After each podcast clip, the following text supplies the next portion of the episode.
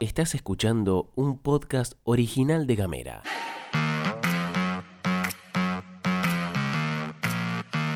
Hoy es miércoles 28 de septiembre, tengo varias cosas para contarte pocket, pero muy muy intensas. Bienvenidas, bienvenidos a la pastilla de Gamera. Información Editorial. y buena onda. Las noticias en 10 minutos o menos. La pastilla de Gamera. Gastón Lodos. Flor Vaso. ¿Y vos?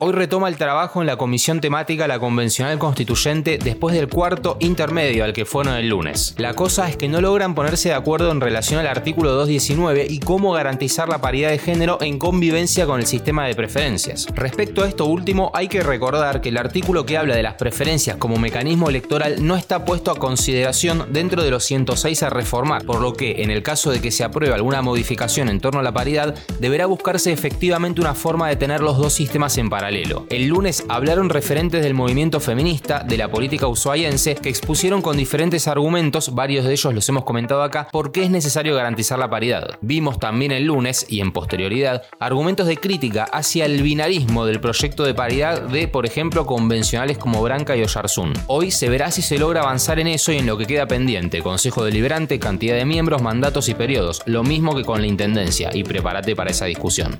Nos vamos a Río Grande porque en diálogo con aire libre, Felisa Romero, a cargo del comedor comunitario del barrio Los Cisnes, reveló que en una reunión que mantuvieron con el ministro de Desarrollo Humano, Marcelo Maciel, este les dijo que el gobierno provincial no llevará más la mercadería hasta el barrio. Para Felisa y para el comedor, esto es un problema porque en sus palabras no tiene con qué ir a buscarla al centro, cuando la única movilidad que tengo, dice Felisa, es el colectivo. En esa línea, Romero reveló que el comedor que maneja está ayudando entre 30 y 50 familias, pero ahora no llegará con las viandas. Y continuó, ahora me siento sin nada, no tuvimos solución con este señor, por Maciel. Nos informó que ellos están achicando los gastos, así que no van a acercar la mercadería a los comedores. Con la decisión por parte del ministerio que conduce Maciel tomada e informada en diálogo con aire libre, Felisa Romero dijo lo siguiente.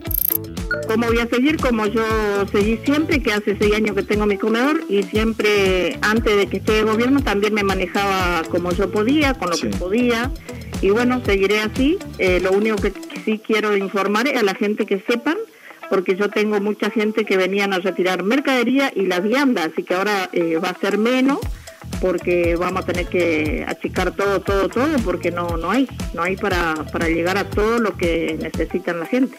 Es momento de abordar un conflicto que escala cada vez más alto a nivel nacional. Habiendo pasado más de 145 días de duración, los trabajadores del neumático continúan en huelga después de haber tenido 34 audiencias en el Ministerio de Trabajo y no haber llegado a un acuerdo con el empresariado. En este momento se encuentran no solo en paro general, sino también bloqueando las plantas productoras. Son Pirelli, Fate y Bridgestone, que ya anunciaron el freno de actividades. Ahora bien, seguramente vas a escuchar todo tipo de calificativos en relación a este conflicto. Acá lo que voy a hacer es darte números. El eje del conflicto es que, según explicaron los que saben, con todas las audiencias de discusión paritaria, la patronal propuso un 38% de aumento hasta marzo del 2023. En lo que va del año, las ganancias operativas de estas empresas se dispararon un 80% en comparación con el año pasado. Pirelli, empresa internacional, informó una ganancia de 462 millones de dólares en el primer semestre del año. Bridgestone, otra empresa internacional, acumula una ganancia de 372 millones de dólares en el primer trimestre y otros 360 millones en el segundo. En el caso de FATE, conglomerado nacional, el dato es que tuvo un saldo positivo por compras y ventas de bienes y servicios de 904.5 millones de pesos y resultados financieros por otros 800 millones de pesos. El último dato es que el costo de la masa salarial sobre el precio final del neumático no supera el 2%. Si querés volver a escuchar estos números, fíjate que en Spotify podés retroceder 15 segundos. Ahora bien, ya te contamos que el Ministerio de Trabajo, es decir, el gobierno nacional, medió, entre comillas, sin éxito en 34 audiencias. Pero la medida que sí va a tomar el gobierno nacional es que el ministro de Economía, Sergio Massa, les permitirá a las empresas la importación de neumáticos si a partir de hoy no se resuelve el conflicto. Para Massa, las empresas son, textual, rehenes de situaciones de inflexibilidad. Seguí nuestros contenidos en gamera.com.ar. Llegamos al final de la pastilla de Gamera. Te deseo que tengas un excelente miércoles, una excelente mitad de semana. Dale que estamos casi a la vuelta de la esquina del fin de Pasar Hermoso. Este podcast fue editado por Candela Díaz. Recordá buscarnos en arroba gamera tdf o escribirnos al 2901 50 29 90. Quiero desearle fuertemente un gran abrazo en este momento a Claudio, que es oyente de la pastilla y está presente en el momento.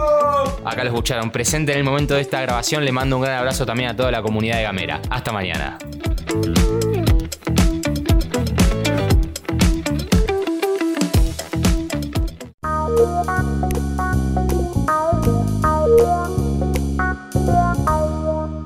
Estás escuchando un podcast original de Gamera.